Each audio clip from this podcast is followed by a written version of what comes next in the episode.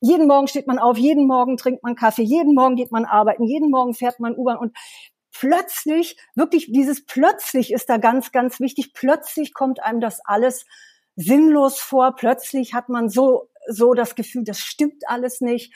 Das sind alles nur Kulissen, die jeden Augenblick auch zusammenfallen können. Das ist wirklich ein Lebensgefühl, was natürlich mit dieser Pandemie für viele Menschen sehr stark geworden ist. Hinter der Geschichte. Der wöchentliche Podcast für Freunde der Zeit. Ich begrüße unsere Hörerinnen und Hörer zu unserem Feuilleton-Spezialpodcast. Mein Name ist Lars Weißbrot, ich bin Redakteur bei der Zeit und das ist schon unsere fünfte Folge. Und wie immer möchte ich fast sagen, mit mir hier virtuell zugeschaltet ist meine Kollegin Nina Power. Hallo Nina, hörst du mich? Ja, hi Lars.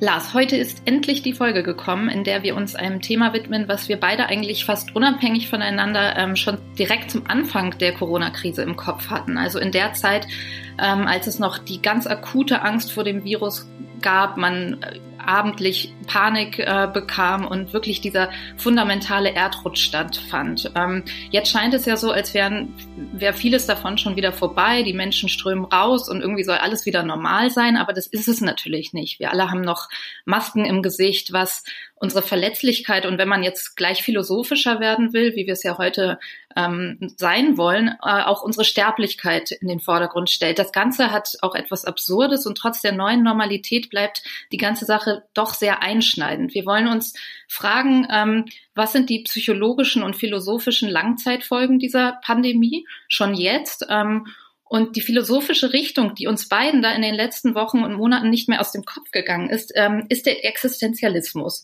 Und so ganz können wir damit auch nicht die einzigen gewesen sein, weil ähm, zumindest ein Buch eines Schriftstellers und Philosophen des Existenzialismus, nämlich Albert Camus Buch Die Pest, massenhaft wieder gelesen wurde und gelesen wird. Wir haben gerade gehört, das Buch ist äh, soeben in die 90. Ausgabe gegangen. Ähm, und bei Facebook kursierte wochenlang so eine kleine Karikatur, auf der ein Männchen zu sehen war, das neben ähm, einem riesigen Steinbrocken auf seinem Sofa saß, am Laptop, und da stand Sisyphus Working from Home. Also dieses Homeoffice ähm, betrifft jetzt äh, auch Sisyphus. Also es gab so Anzeichen, dass das jetzt vielleicht eine Philosophie ist, die gerade wieder virulent wird. Das war so unser Eindruck. Nina, ich habe das genauso gesehen wie du. Ich habe auch ganz oft an Existenzialismus gedacht in den letzten Wochen. Ich habe dabei nur ein Problem. Ich weiß gar nicht so richtig, was Existenzialismus ist. Das ist jetzt vielleicht peinlich, das zuzugeben, aber gerade bei diesem äh, intellektuellen Feld fällt es mir so schwer, das immer einzuordnen. Inwiefern ist das seine Philosophie? Inwiefern ist das Literatur? Ähm, was sind wirklich die Kernthesen? Man kennt ich zumindest kenne Fetzen, Slogans, ähm, habe auch mal ein Buch gelesen, ein, ein äh, ich habe ich hab, ähm, Der Fremde gelesen, als ich 17 war und man begeg einem begegnen so Bilder ähm, und Sätze, wir müssen uns Sisyphos als glücklichen Menschen vorstellen, kennen vielleicht viele. Man weiß, es geht irgendwie auch um Selbstmord, das ist eine Frage für die, ähm, aber dem, neben diesen Fetzen brauche ich, glaube ich, noch ein bisschen Orientierung. Ja, das geht mir ähnlich. Also ich habe ähm, tatsächlich auch so Bilder. Äh, das hat man ja häufig, wenn man sich jetzt nicht so super gut auskennt. Bei mir sind das so, ich denke da so an Männer in schwarzen Rollkragenpullis, die irgendwie in Paris herumhingen und in so einer Gruppe rumsaßen und philosophiert haben, viele Zigaretten geraucht haben und über die Sinnlosigkeit des Lebens nachdachten und irgendwie den tollen Dreh dann rausgekriegt haben, dass ähm, man dadurch aber, wenn man das erstmal kapiert hat, äh, Freiheit empfinden kann. So habe ich das verstanden. Vielleicht auch so eine ganz kleine Note von Überheblichkeit, so wir haben jetzt diesen Dreh raus.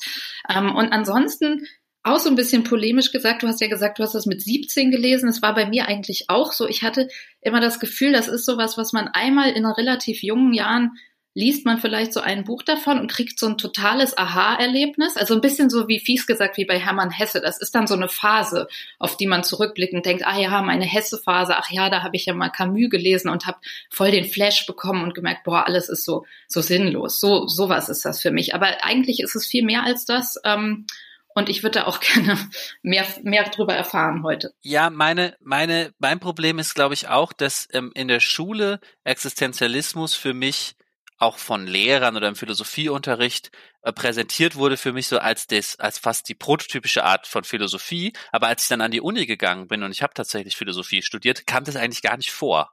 Also Sartre und Camus kamen bei mir an der Uni kaum vor. Deswegen weiß ich da auch so wenig bis heute richtig drüber. Mhm. Ja, also gut, wir stellen fest, wir wissen offensichtlich nicht genug und wir wollen jetzt lieber aufhören, unser Halbwissen zusammenzutragen und lieber unsere Expertin fragen, die nämlich heute zugeschaltet ist. Wir sind wahnsinnig froh, dass sie heute bei uns ist. Unsere Kollegin Iris Radisch ist da. Sie kennt sich in der französischen Literatur und Philosophie aus wie kaum jemand anderes. Warum die Franzosen so gute Bücher schreiben, heißt eines ihrer Bücher und sie hat auch eine großartige Biografie von Albert Camus geschrieben, über den wir eben schon gesprochen haben. Hallo, liebe Iris. Ja, hallo Nina, hallo Lars. Iris, es freut mich, dass Sie, äh, dass Sie heute mit uns sind. Und unsere erste Frage wäre an Sie. Ist das jetzt Zufall, dass Nina und ich gerade so oft an Existenzialismus denken müssen? Oder ist das die passende Philosophie zu, zur Pandemie? Ja, so wie man sie empfindet. Für mich ist es schon die passende Philosophie, weil was da passiert ist in den ersten Tagen und Wochen, ist ja doch, dass uns so der, der Boden unter den Füßen weggezogen wurde. So, also dass das dieses äh, dieses Gefühl, dass man so so selbstverständlich im Leben steht, dass man dass man sich auskennt, ja, dass man irgendwie doch ein Koordinatenkreuz hat was, was, was bei aller Unübersichtlichkeit und, und, und auch Fiktionalität und äh, natürlich wissen wir irgendwie, dass vieles absurd ist, aber irgendwie wir, auf ein paar Dinge konnte man sich doch verlassen. Äh, die Flugzeuge flogen, die irgendwie gab es eine gab's eine Zukunft, man hatte Pläne und so weiter. Und dass das alles weg war, das ist schon ein Lebensgefühl, mit dem der Existenzialismus sich sehr, sich sehr beschäftigt hat. Also vor allen Dingen das wichtige Stichwort, was ich jetzt schon nannte, das Absurde, äh, dass man das Leben wirklich nicht nur so ein bisschen oberflächlich, sondern zutiefst als absurd empfindet und diese ganzen Routinen, also dass man morgens jeden Morgen steht man auf, jeden Morgen trinkt man Kaffee, jeden Morgen geht man arbeiten, jeden Morgen fährt man U-Bahn und plötzlich, wirklich dieses plötzlich ist da ganz, ganz wichtig. Plötzlich kommt einem das alles sinnlos vor. Plötzlich hat man so, so das Gefühl, das stimmt alles nicht. Das sind alles nur Kulissen, die jeden Augenblick auch zusammenfallen können. Das ist wirklich ein Lebensgefühl, was natürlich mit dieser Pandemie für viele Menschen sehr stark geworden ist. Und das wird natürlich auch in diesem Buch Die Pest, von dem Nina gerade sagte, dass es schon in der ganz, in einer ganz großen Auflage plötzlich wieder da ist. Das ist auch das Gefühl, was in der Pest beschrieben wird, in dem Roman von Albert Camus. Wenn ich jetzt versuche, die ähm, Theorie des Existenzialismus, um es mal so zu nennen, zu verstehen, Iris, äh, ist es dann, kann ich dann ansetzen und anfangen bei diesem Gedanken, dass das Leben absurd ist? Ist das die Grundthese, aus der die existenzialistisch, also auf der sich das existenzialistische Gedankengebäude dann aufbaut? Ist das der Startpunkt? Naja, also ab, ab, absurd jetzt in nicht in dem Sinne, in dem wir heute alles irgendwie absurd sagen, das ist ja aber extrem komisch, das ist irgendwie, das ist, das macht gar keinen Sinn oder was heute so im, im, im Alltagsgebrauch absurd wäre, sondern schon viel tiefer, dass es eben wirklich nichts gibt, auf das man sich verlassen kann. Aber wirklich nichts, da muss man sich wirklich vorstellen, absolut nichts, ja.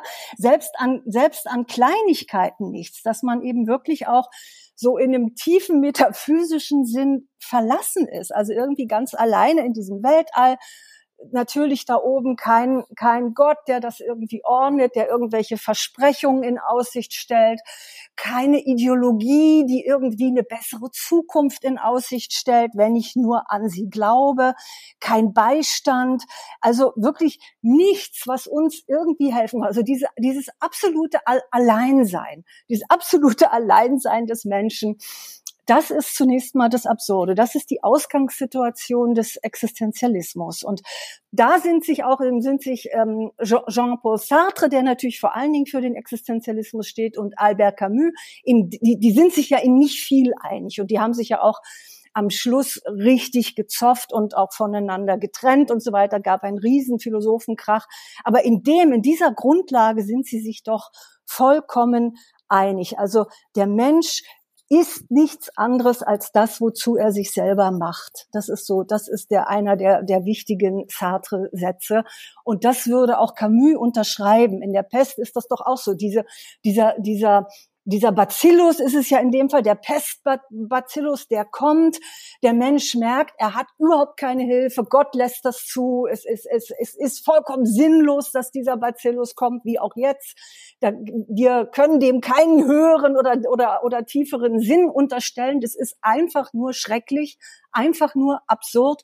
Und es gibt auch keine Hilfe. Also man sucht da natürlich auch in dem Roman verzweifelt nach irgendeinem Serum und, und, und kämpft heldenhaft. Irgendwelche Sanitätstrupps bilden sich und kämpfen heldenhaft. Es werden Ersatzkrankenhäuser. Alles ist so ein bisschen so wie jetzt. Es wird, und man tut, was man kann, aber im Grunde kann man nicht viel tun, außer das Serum suchen, außer ab, ab, abwarten, außer irgendwie äh, mutig, mutig weiter verzweifeln und eben handeln, handeln. Vor allen Dingen etwas tun, auch wenn man weiß, das ist letztlich alles sinnlos, was man da macht. Man wird auch die nächste Pest nicht aufhalten. Wir werden auch den nächsten äh, Coronavirus nicht aufhalten. Wir werden vielleicht ein Serum finden. Die haben in dem Buch noch, noch keins gefunden. Die Pest ist, hat sich irgendwann erschöpft. Nachdem sie unglaublich viele Leute umgebracht hat, hat sie sich erschöpft. Und am Ende heißt es ja aber, dieses Bacillus wird im Grunde, das wird in den Schubladen äh, oder in irgendwelchen äh, äh, äh, Schränken wird das überleben und das kommt wieder raus. Also wir werden, wir werden sozusagen das Unglück, wir werden den Unsinn, wir werden das Absurde nie, niemals besiegen und auch unsere Einsamkeit hier in diesem irgendwie doch leeren Kosmos, die werden wir nicht aufheben. Und das Einzige, was wir haben, das sind wir selber, das, das ist der, das ist der Mensch, der eben, ja, der inmitten dieser ganzen Sinnlosigkeit mutig, wenn auch fatalistisch vor sich hin kämpft. Das ist so, das ist so die Vorstellung, die es in der Pest gibt. Und da ist Sartre auch noch ganz an der Seite von Camus, der sieht das auch so. Also der Mensch in der Revolte, das ist ja eines der wichtigen Essays von, von Camus auch, der, der glaubt eigentlich nicht, dass er das Leben wirklich verbessern kann, dass er, dass es am Ende alles gut ist. Also keine, keine Großideologie, kein Kommunismus, kein Paradies auf Erden und trotzdem dieser unendliche Struggle, den, den man nicht aufgeben sollte, weil das ist alles, was wir machen. Wow, das, das klingt zum einen tatsächlich sehr, sehr passend zur aktuellen Lage und auch gerade diese nicht-Überhöhung, ja. Also es gibt ja irgendwie so den romantischen Strang, der gerade sagt, wow, das ist so ein, ja, ob das jetzt ein Gott geschickt hat, aber es ist so, ähm, das ist kein Zufall, dass wir jetzt alle innehalten sollen und das, äh, wir sollen jetzt mal nachdenken. Das ist die Botschaft von diesem Virus und auch die Verschwörungstheoretiker. Also man, man sieht ja irgendwie, wie schwer das dem Menschen fällt, so ein Virus wirklich nur als sachliche zufällige, das sagen ja auch die Virologen, das ist zufällig entstanden und das ist einfach so. Und das so anzusehen, das hat, ist natürlich einfach hart für den Menschen und auch dieses Alleinsein, das klingt natürlich schon einfach echt nach einer sehr harten Philosophie. Ähm, Ja, also das hat was Hoffnungsloses einerseits, ne, das stimmt schon. Es ist ja eine absolute Hoffnungslosigkeit, weil es eben kein, kein Endziel gibt oder keinen endgültigen Sinn, auf den das alles zustrebt. Wir werden eben nie so eine smart, brave World haben, wo wir alle Probleme gelöst haben, wo alles irgendwie funktioniert und wo das alles Schlimme nie wieder passiert. Aber irgendwie ist in dieser, also was heißt irgendwie, das streiche ich, in dieser Hoffnungslosigkeit ist aber für, jedenfalls für die Existenzialisten auch eine ganz große Kraft, weil man nämlich so illusionslos ist, weil man sich nichts vormacht. Das ist ganz wichtig, sich nicht mehr täuschen zu lassen von irgendwelchen falschen Hoffnungen, von irgendwelchen Zukunftsplänen, die alle nur bla bla sind, wenn man wirklich genauer hinguckt, sondern dass man eben so desillusioniert auf das, auf dieses Hoffnungslose guckt und daraus aber eine große Kraft gewinnt und bei, bei Camus jedenfalls auch eine unglaublich große ja, so Lebensintensität. Also der hat wirklich auch, der, der ist eigentlich ein Autor, wo das Absurde, wo die Verzweiflung nicht trübsinnig ist und nicht melancholisch und einen nicht zum Selbstmord bringen soll, sondern ganz im Gegenteil gerade weil es nichts gibt, außer das nackte Leben, meint ja Camus, soll man es so heftig und so intensiv wie möglich leben. Weil es hat gar keinen Sinn, irgendwas aufzuschieben, irgendwas auf irgendeinen Morgen zu, dass man sagt, ach, heute halt die, heute mache ich mal nichts, heute muss ich brav das, mein Leben absolvieren und muss durchhalten. Wozu, fragt er. Ich muss für gar nichts durchhalten, ich muss leben. Weil es gibt eben nichts außer diese außer diesen Augenblick und ich kann nichts, nichts aufschieben. Das ist ganz wichtig und deswegen ist eigentlich gar nicht so hoffnungslos. Also in dieser Hoffnungslosigkeit und in dem Absurden liegt halt auch eine sehr, eine richtige Freiheit weil man eben nicht eingeschränkt werden kann von irgendwelchen Zielen, die, die, die uns dann auch klein halten und brav halten und uns zum Durchhalten animieren, sondern nee, weg, weg mit dem Kram und im Augenblick sein. Das ist auch, das ist auch in der Pest eine große Kraft und auch im, selbst in dem Fremden. Das ist ja ein, ein sehr trauriges Buch, ein sehr trauriger Roman, weil der Held zum Tode verurteilt ist und am Ende auch aufs Schafott muss. Und trotzdem gibt's selbst da diese Intensität des Augenblicks, jedes gelebten Augenblicks. Ja, das klingt nach ähm, sehr radikalen Ideen und ich äh, spüre schon, wenn Sie darüber reden, dass, die, dass das auch ein, eine Freiheit oder diese Intensität ähm, verstärkt. Wenn man jetzt überlegt, ähm, wer, wie, wer sich das ausgedacht hat, waren die, also war jetzt Camus auch so ein radikaler Typ? Also hat er das so umgesetzt, wenn ich mich das so frage? Also, hm, ja, ja, ja, ja. Also kann man sagen, war er ein radikaler Mensch. Also er kommt ja aus Algerien und er hat da eine eine Jugend, eine Kindheit in großer Armut hinter sich, wo für ihn wirklich die ganze Freude das mediterrane Licht war, die Küste, das Schwimmen im Wasser, die die die die Freiheit auf der Straße. So, also er war wirklich so ein richtiger Gassenjunge in in in Algier. Also da hat er, glaube ich, da kommt so sein sein sein Lustpotenzial, sein sein sein lichtes Potenzial, seine Freude am Leben. Aber er war dann schon auch jemand, der in Paris lebte während der, während der Besatzungszeit, der da in einem Verlag bei Gallimard als Lektor gearbeitet hat, der durchaus kollaboriert hat. Also er hat auch Kompromisse gemacht, das muss man sagen. Er hat seine Theaterstücke aufgeführt, zum Teil unter, unter Besatzungsbedingungen. Er hat seinen, seinen tollen großen Essay Mythos des Sisyphus hat er von den deutschen Zensoren, da hat er das Kafka-Kapitel rausnehmen lassen. Also er hat schon auch ein paar Dinge gemacht, wo man sagen muss, so bedingungslos war er nicht. Bei Sartre ist es genau dasselbe. Auch er hat, in, hat seine Bücher in der, in der, in der Okkupationszeit von deutschen Zensoren äh, begutachten lassen. Auch er hat in, bei Radio Vichy gearbeitet. Also er hat, er, er, er, er war kein richtiger Widerstandskämpfer. Das kann man von Sartre nicht sagen. Camus wohl, der hat ganz am Schluss, in den letzten Monaten, hat er diese Widerstandszeitung Combat geleitet. Da hat er wirklich was riskiert. Da hätte er auch auffliegen können und hätte auch erschossen werden können. Also er war auch ein sehr mutiger Autor. Da ist er ein bisschen anders als Sartre, der nie so mutig war.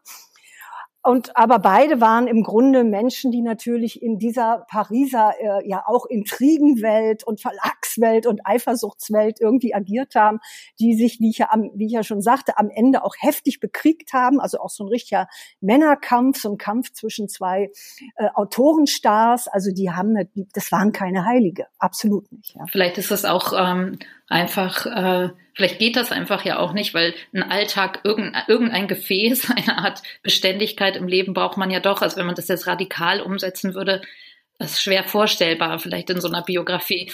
Ähm, vielleicht können wir noch mal auf die Bücher äh, zu sprechen kommen. Das interessiert mich so sehr, weil Sie sind ja auch, Sie sind ja eben die Literaturkritikerin. Sie haben sich die, diese Bücher ähm, wirklich sehr genau gelesen. Ähm, ich habe mich tatsächlich äh, so ähnlich wie Lars in frühen Jahren damit auseinandergesetzt. Ich habe ähm, im Erasmus-Studium mit Mitte 20 in einer Art romantischen Tätigkeit mich in eine alte Bibliothek in Bordeaux zurückgezogen und da Vokabel zu ähm, Vokabel für Vokabel ähm, Albert Camus, der Fremde gelesen und auch die Pest eben. Und tatsächlich habe ich durch diese Sprachbarriere, weil ich noch nicht gut Französisch kann, kann ich so ein bisschen wenig zum Stil sagen. Nur, dass ähm, zwei Dinge mir aufgefallen sind, nämlich ähm, zum einen diese Sachlichkeit oder Nüchternheit. Sie haben eben gesagt, äh, Der Fremde ist ein trauriges Buch. Ähm, das schien mir auch so fast unbeteiligt geht das los. Der erste Satz ist, glaube ich, heute ist Mutter gestorben. Und es geht so. Mama. Ja, Mama, Mama genau, Maman. Maman. Und es ist so, ja, das wirkte so tatsächlich so ein bisschen verlassen und nüchtern auf der einen Seite.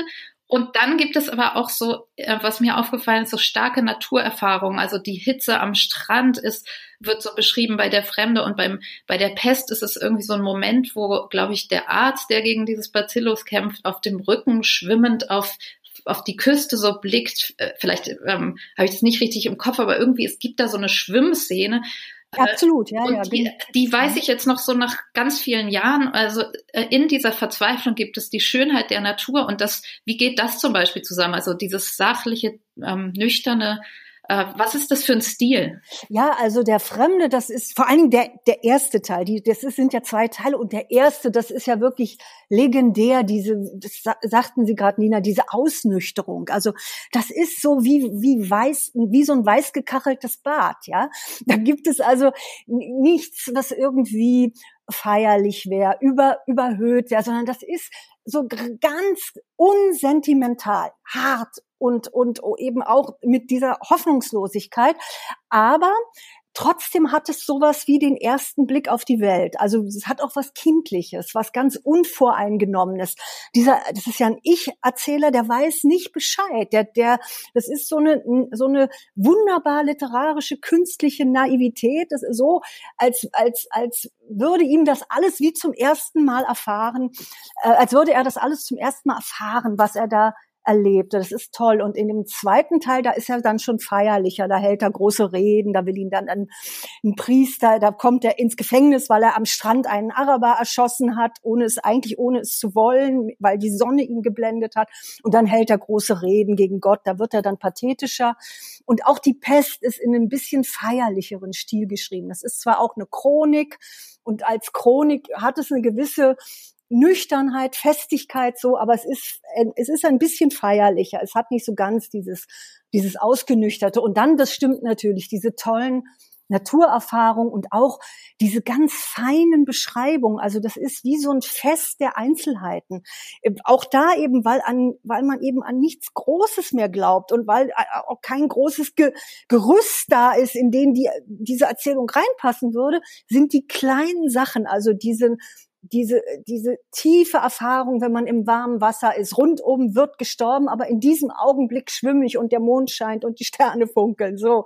Und auch im, im Fremden, da ist man zwar gerade bei der, auf der Beerdigung und die Mutter liegt im Sarg, aber ich, ich, ich vertiefe mich in die Falten eines alten Mannes und guck, wie da der Schweiß lang läuft und diese Intensität der Wahrnehmung, das ist dann fast wichtiger als all die großen äh, tragödialen Fragen nach Gott und Tod und Leben und so weiter. Also das ist eben auch das ganz im Augenblick sein, das ist wichtiger als äh, große metaphysische Fragen beantworten zu können. Das ist, das merkt man da eben auch literarisch. Ja? Iris, ich frage mich, ob mein Eindruck richtig ist, dass, dass der Reiz, den der Existenzialismus ähm, ausstrahlt, dass der an in, in Academia, an den Universitäten, zumindest als ich studiert habe, nicht mehr ganz so gespiegelt wurde, dass es da so ein bisschen aus der Mode geraten war. Kann das mhm. sein? Ja, das glaube ich auch, weil es, ja, weil es natürlich auch so eine starke, es ist ja keine richtige Theorie. Das muss man ja wirklich sagen. Es ist, ein, es ist im strengen Sinn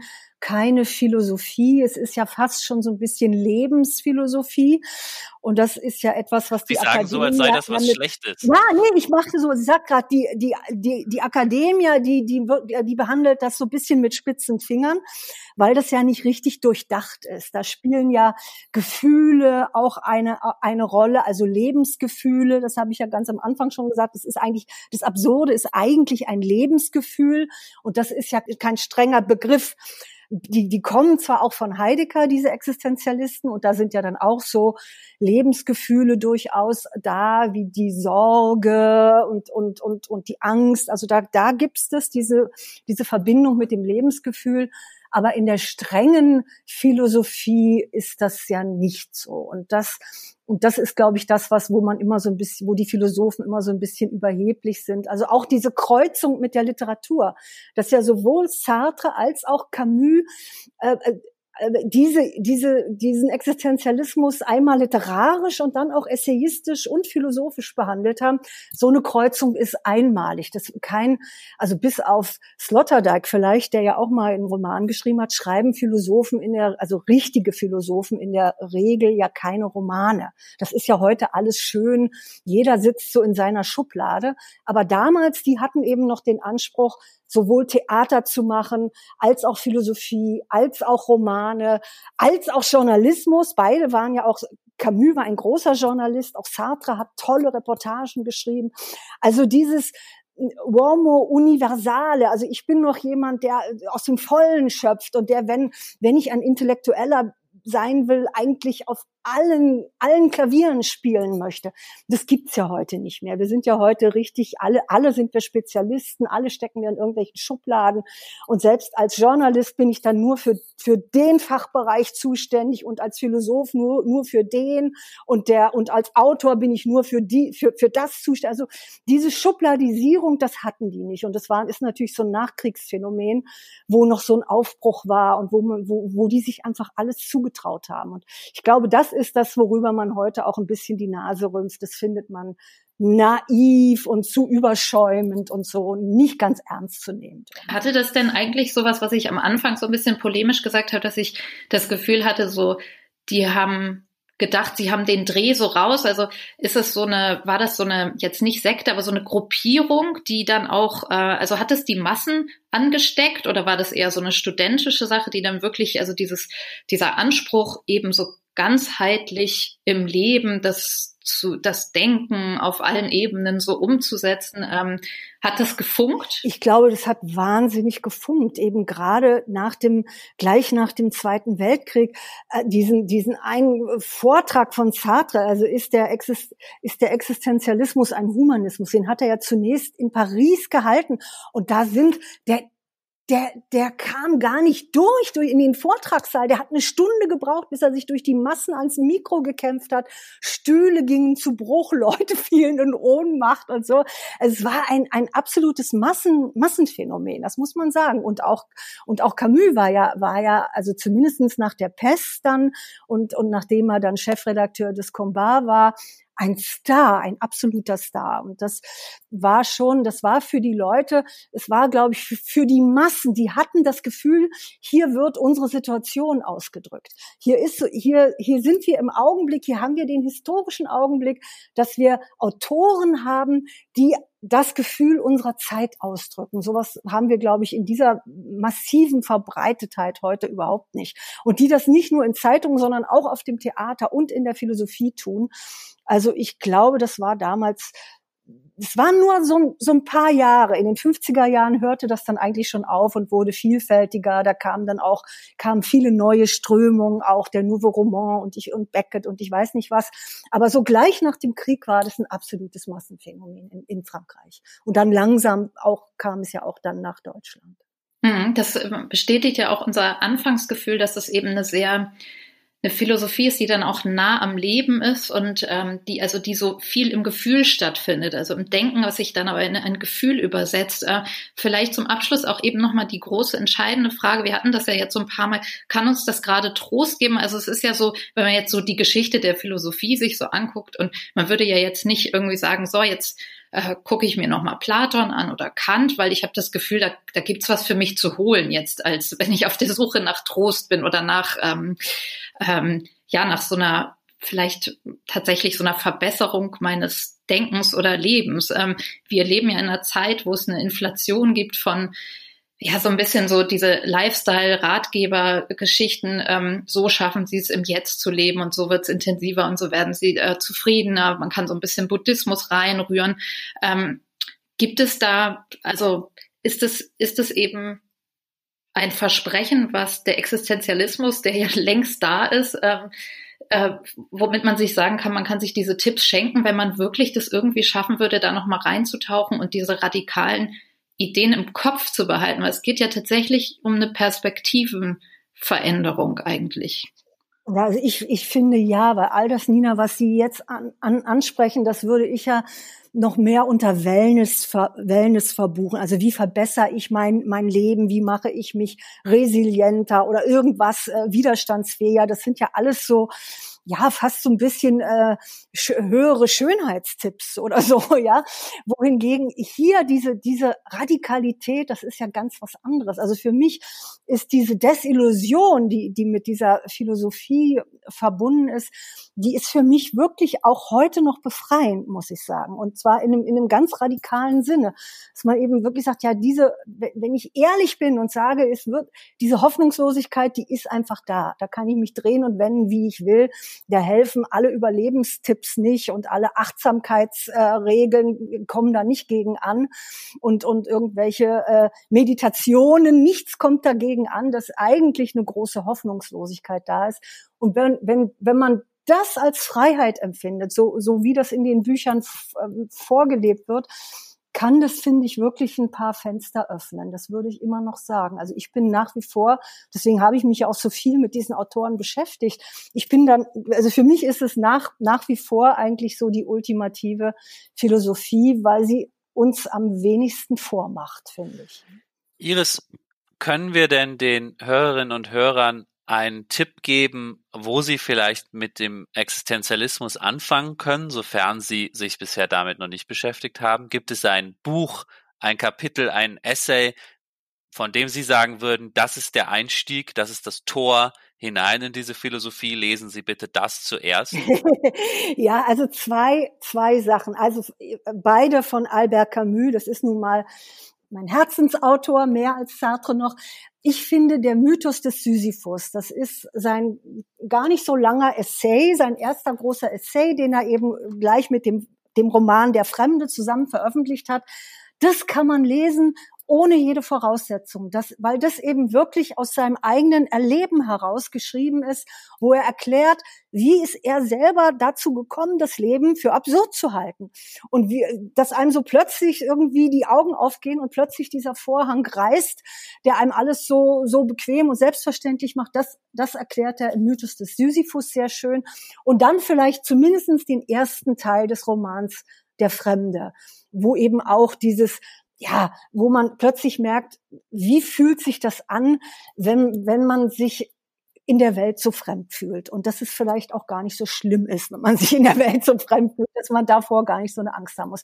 Das sind eigentlich die beiden Einstiegsdrogen, waren meine Einstiegsdrogen und die würde ich empfehlen. Ja, großartig, Iris. Vielen Dank, wenn man mit Ihnen darüber spricht. Man hat wirklich Lust, jetzt loszugehen in den Buchladen und ähm, da einzutauchen. So geht's mir jedenfalls. Okay. Danke Ihnen, Iris. Klasse, okay. Sehr, sehr gerne habe ich das gemacht. Ja, tschüss. Danke dir, Nina, auch. Das ähm, war wieder ein großes Vergnügen, mit dir hier zu sprechen. Und ähm, auch ein, ein, ein Trost ist es immer, wenn wir unsere Folge hier aufnehmen und uns einem Thema widmen, was vielleicht ein bisschen Trost bereithält und man lernt was. Auf jeden das Fall. Ich auf jeden Fall heute ge gemacht. Ich habe was gelernt. Auf jeden Fall. Ich werde auf jeden Fall jetzt äh, nochmal meine alten Bücher rauskramen und äh, noch ein bisschen mehr ähm, herumstöbern in, in den Romanen des Existenzialismus. Ja, unbedingt. Oder auch gute Idee in den Buchladen gehen. Die haben ja jetzt alle wieder auf und äh, sich da was besorgen. Das ist ja auch, sind ja, die Klassiker sind ja auch immer vorrätig, die muss man gar nicht bestellen, die kann man einfach mitnehmen. Das ist doch mal das schönste Gefühl. Und wir hören uns bald wieder, oder Nina? Ähm, bis dahin, lieber Lars. Bis dahin. Ciao. Ciao.